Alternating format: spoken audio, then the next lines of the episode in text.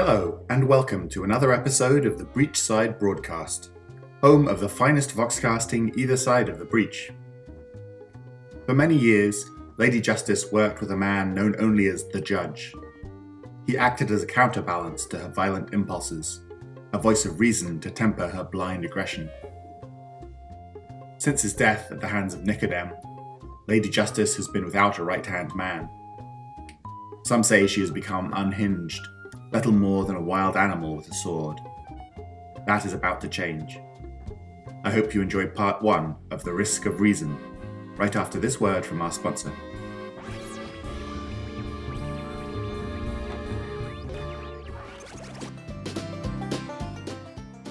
This episode of the Breachside Broadcast is brought to you by Hideo's Engineering, creators of the finest training dummies in Malifaux. Our automata are designed to mimic the actions of real enemy combatants and come with adjustable difficulty settings. They're the perfect training solution for everyone from soft greenhorns to the most seasoned death marshal. Simply turn the restraining bolt to select your fatality rate from 0 to 100%.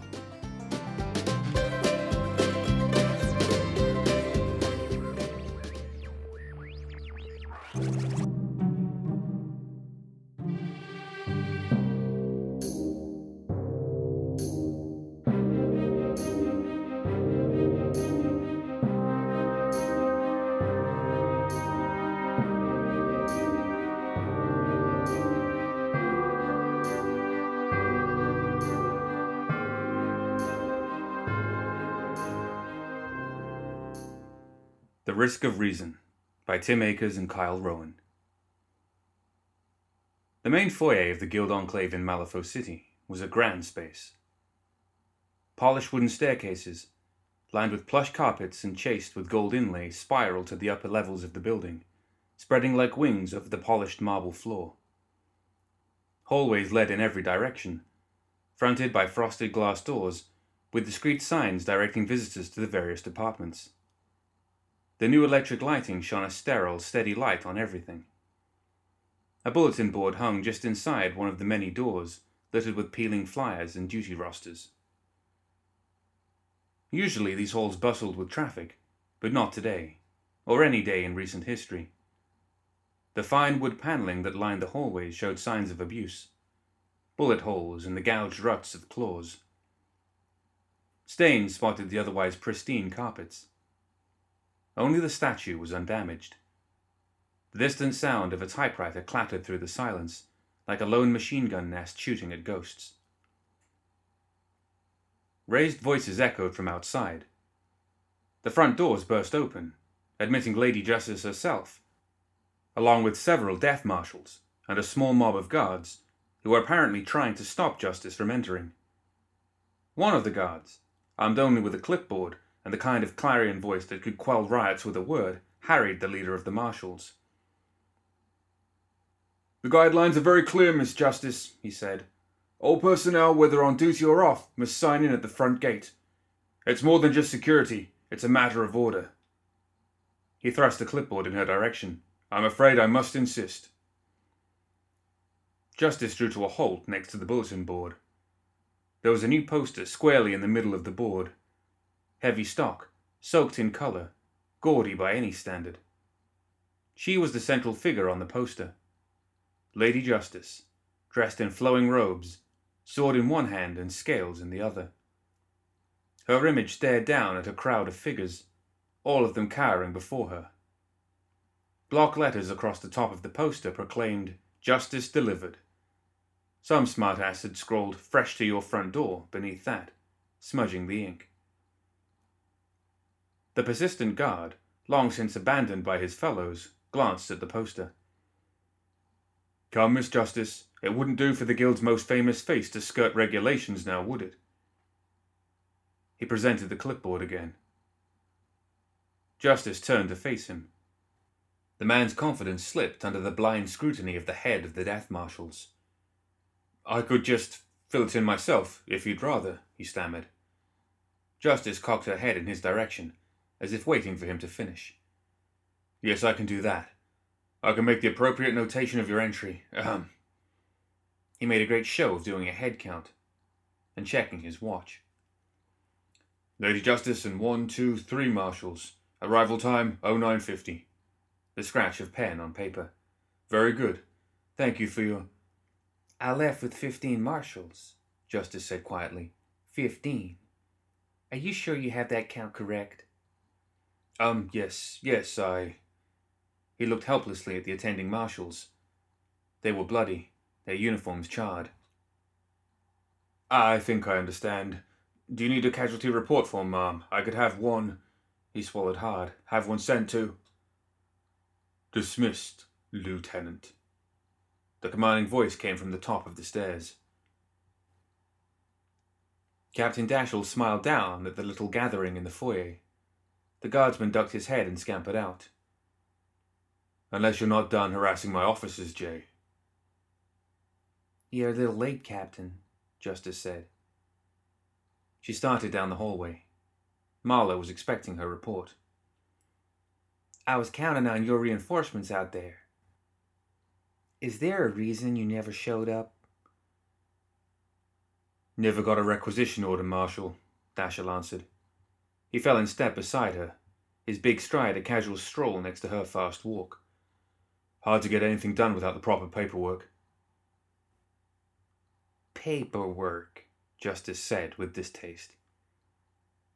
Three patrols have gone missing, and four more are operating at half strength, and you counter with paperwork?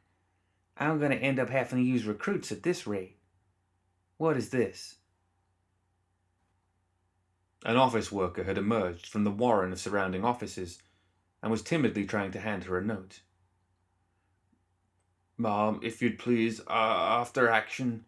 After action reports? I don't have time for that. A lot of good people died. Write that down. She turned her attention back to Dashel.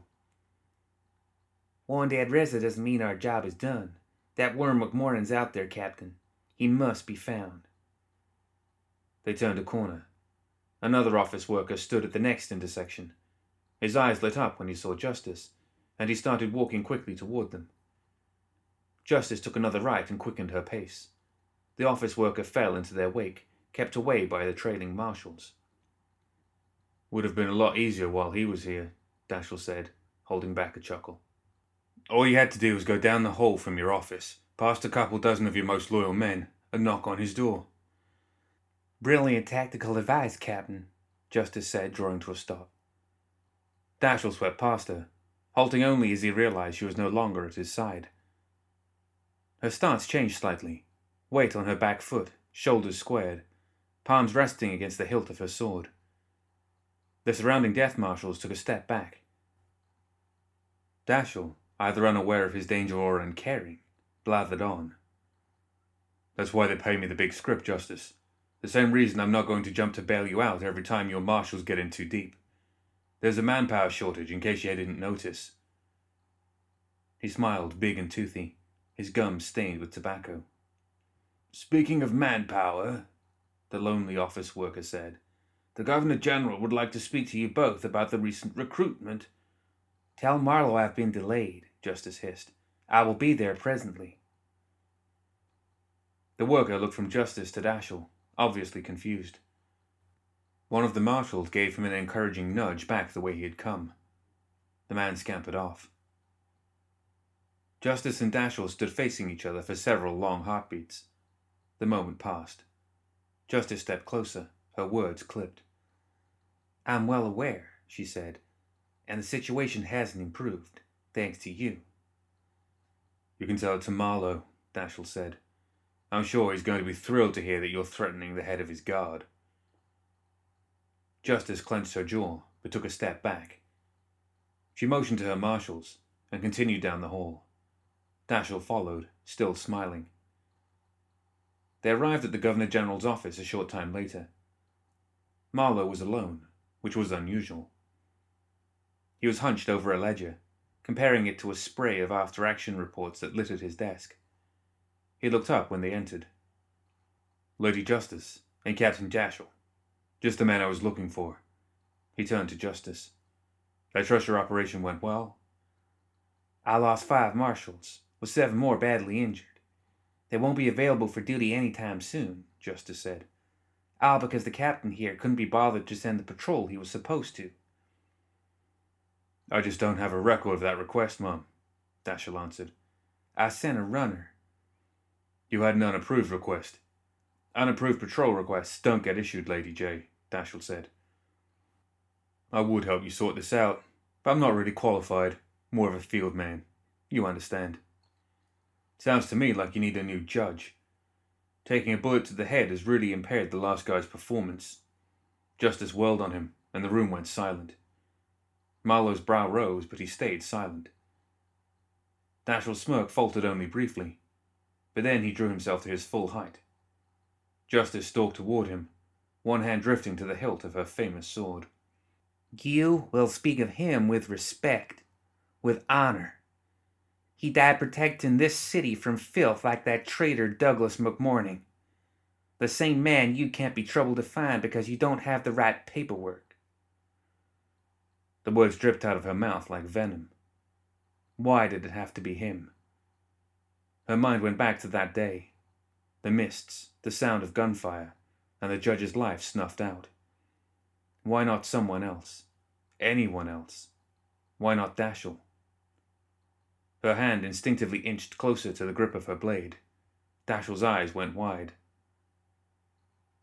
Marshal, Marlowe snapped. That's enough from both of you. We need to present a unified front in these times of great chaos. The Guild is depending. No more platitudes, Justice said.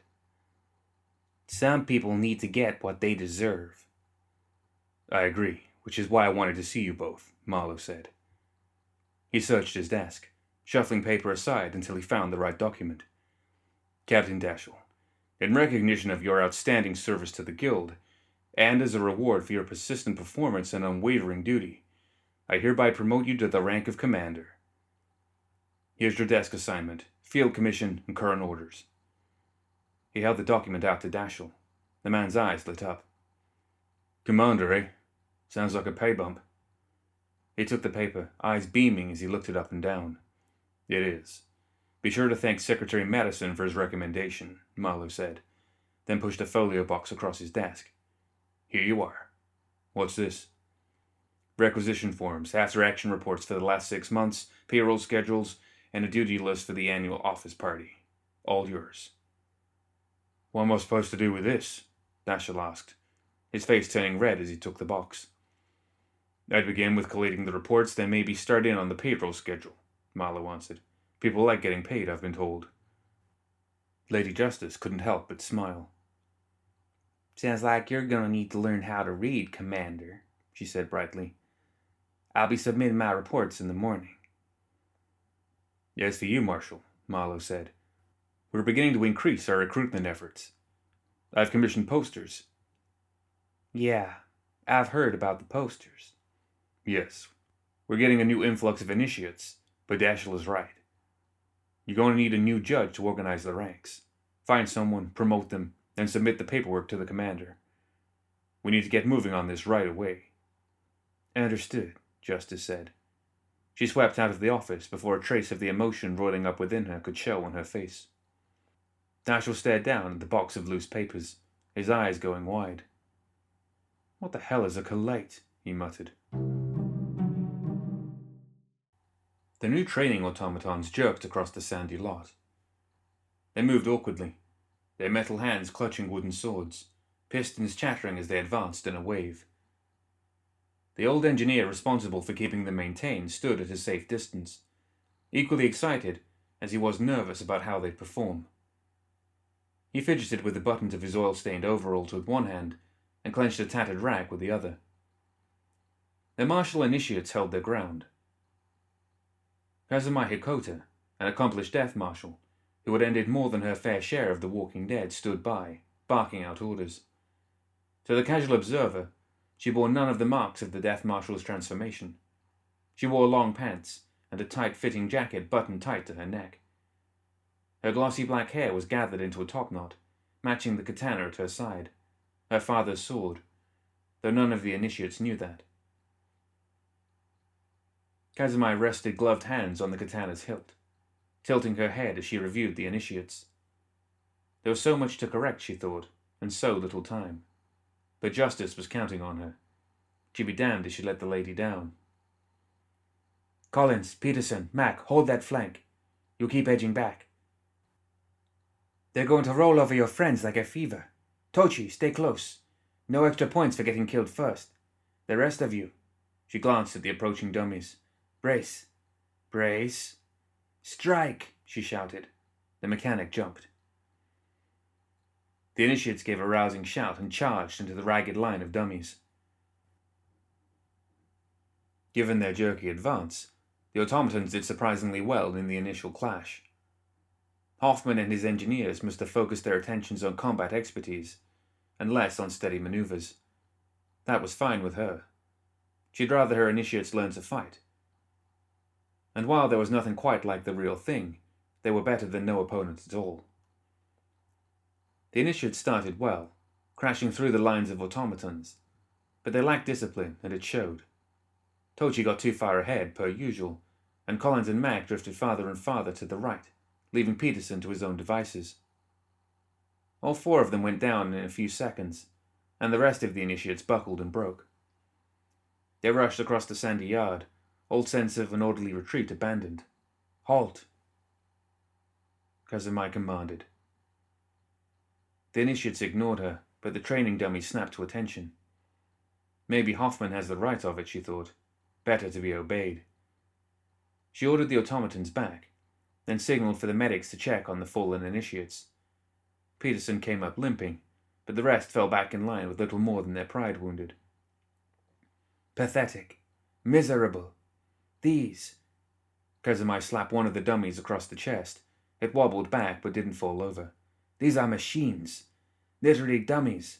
But your sorry lot can't hold a line together long enough to break them. Y'all want me to turn down their difficulty? Won't take much, the engineer interrupted, reaching for his wrench. Kazumi didn't even acknowledge him. What would you do if these were zombies, eh? If you find yourself lost in the sewers, swarmed from all sides, you think you're going to get off with a nibble on the neck and a warning to try harder? It's not a fair fight, Peterson grumbled. The big Irishman had been a disappointment from day one. She had been happy when he signed up. A hulking man like that should be able to hold his own in a fight. But he was soft. Marshals couldn't be soft, not even with each other. There's too many. And we're fighting with clubs. If I had a gun, if you had a gun, I would have to give them guns, and then where would we be, friend? You want me to write that letter to your mother right now? She marched across the field and got in the big man's face. Kazumi only came to the middle of his chest, but Peterson took a step back, fumbling his club to the ground. Every fight is going to be unfair. Every murderer, walking corpse, and necromancer that you have to fight is going to fight dirty. They're going to do everything they can to kill you. And one of the tactics they are quite fond of is bringing a lot of people to the fight. So, she kicked his dropped club into the air, caught it, and smacked it into his chest. He took it timidly. You are going to learn to fight a big damn lot of people, and this time you're going to hold the bloody line. Kazumi turned sharply away and marched back to her observation deck. She was halfway across the field when she heard him mumble, Still think it's too many. Kazumi stopped where she was, directly between the initiates and the automatons. She turned to Peterson and with a dark look she drew her sword. The steel came free of its sheath with a song. Begin, she shouted. So that's a no then, the engineer mumbled to himself. The automatons lumbered forward. She waited until they were almost upon her, her eyes steadily fixed on Peterson, listening to their shuffling approach. Kazumi saw one of them lift its club out of the corner of her eye its shadow falling across her like an eclipse. She moved. The first dummy fell into three pieces, her sword cutting smoothly through the steel of its limbs. Runes flashed along the length of the blade. Whispers followed its every slash, and a bright wind, as though she pulled a banner of light through the air. She sidestepped past the falling dummy, through a series of blocks that became a riposte, then dove into the middle of the mechanical mob. Hoffman had really outdone himself with these trainers. They coordinated, circling before striking together, falling back when she pressed, swarming as she tried to collect herself. It didn't matter. The sound of her father's blade and the movement of her feet were a blur. Automata fell, spraying gears and leaking hydraulic liquids. In a surprising gambit, the whole mob rushed her at once with a coordinated attack, ignoring her blade to pile on top of her. She fell back, but there was nowhere to retreat. She cut and they fell, but she was one and they were many. Her sword whirred in a cage of parries. She had to take a chance. She had to strike, or fall. Kazumai gathered her willpower, the years of training under her father, and years more, watched by his ghost and the weight of her own expectations. She moved so fast that her muscles screamed out, her limbs wrenched. Requiring more than athletic skill, her speed became an inhuman blur of warped aggression. Pain filled her. Pain drove her. She turned the air into death, her blade tearing through the exposed steel and iron and air.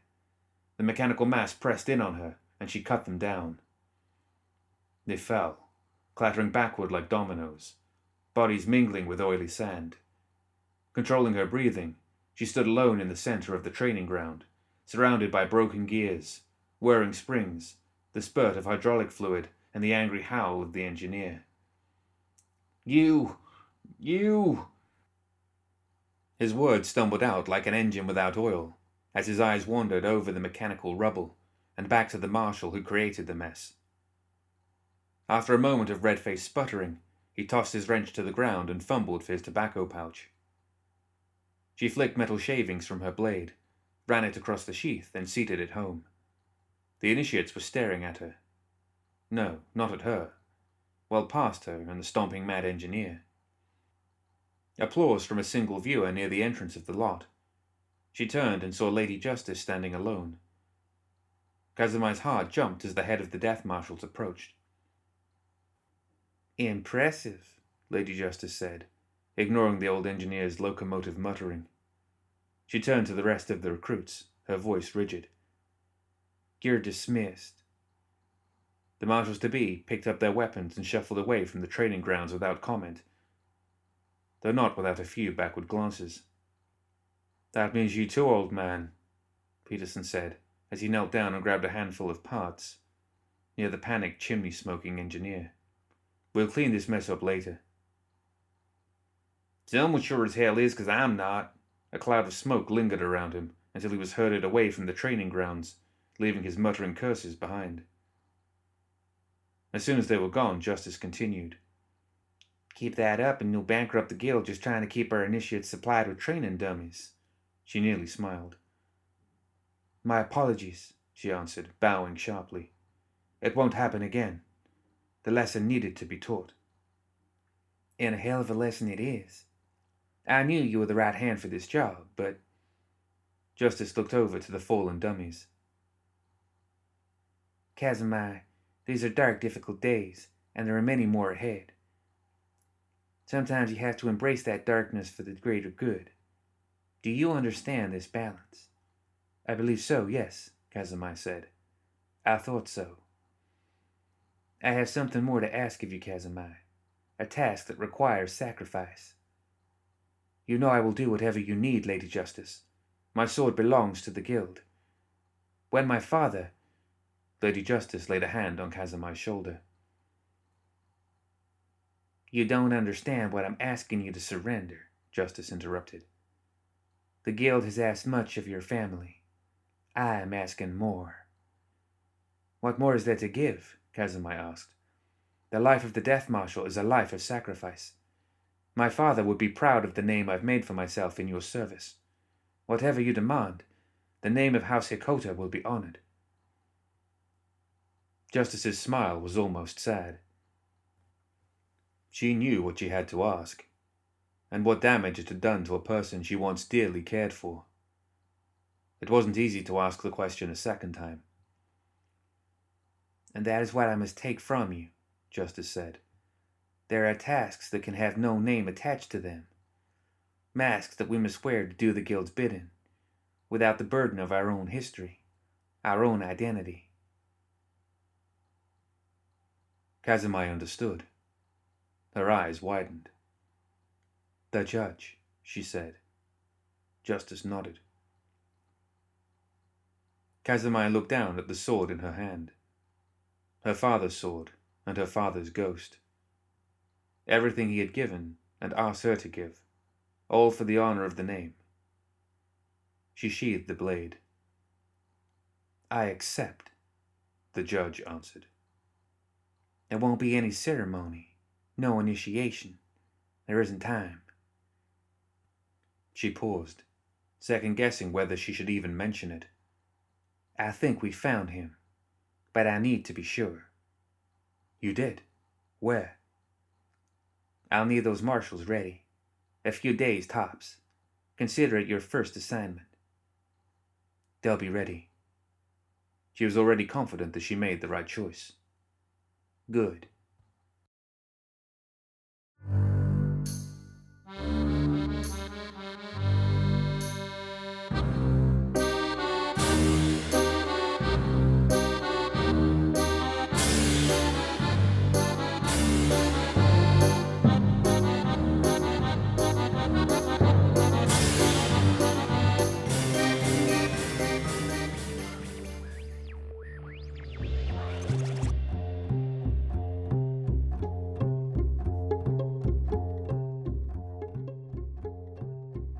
That's it for another episode of the Breachside broadcast. Join us next time for more Tales of Malifaux.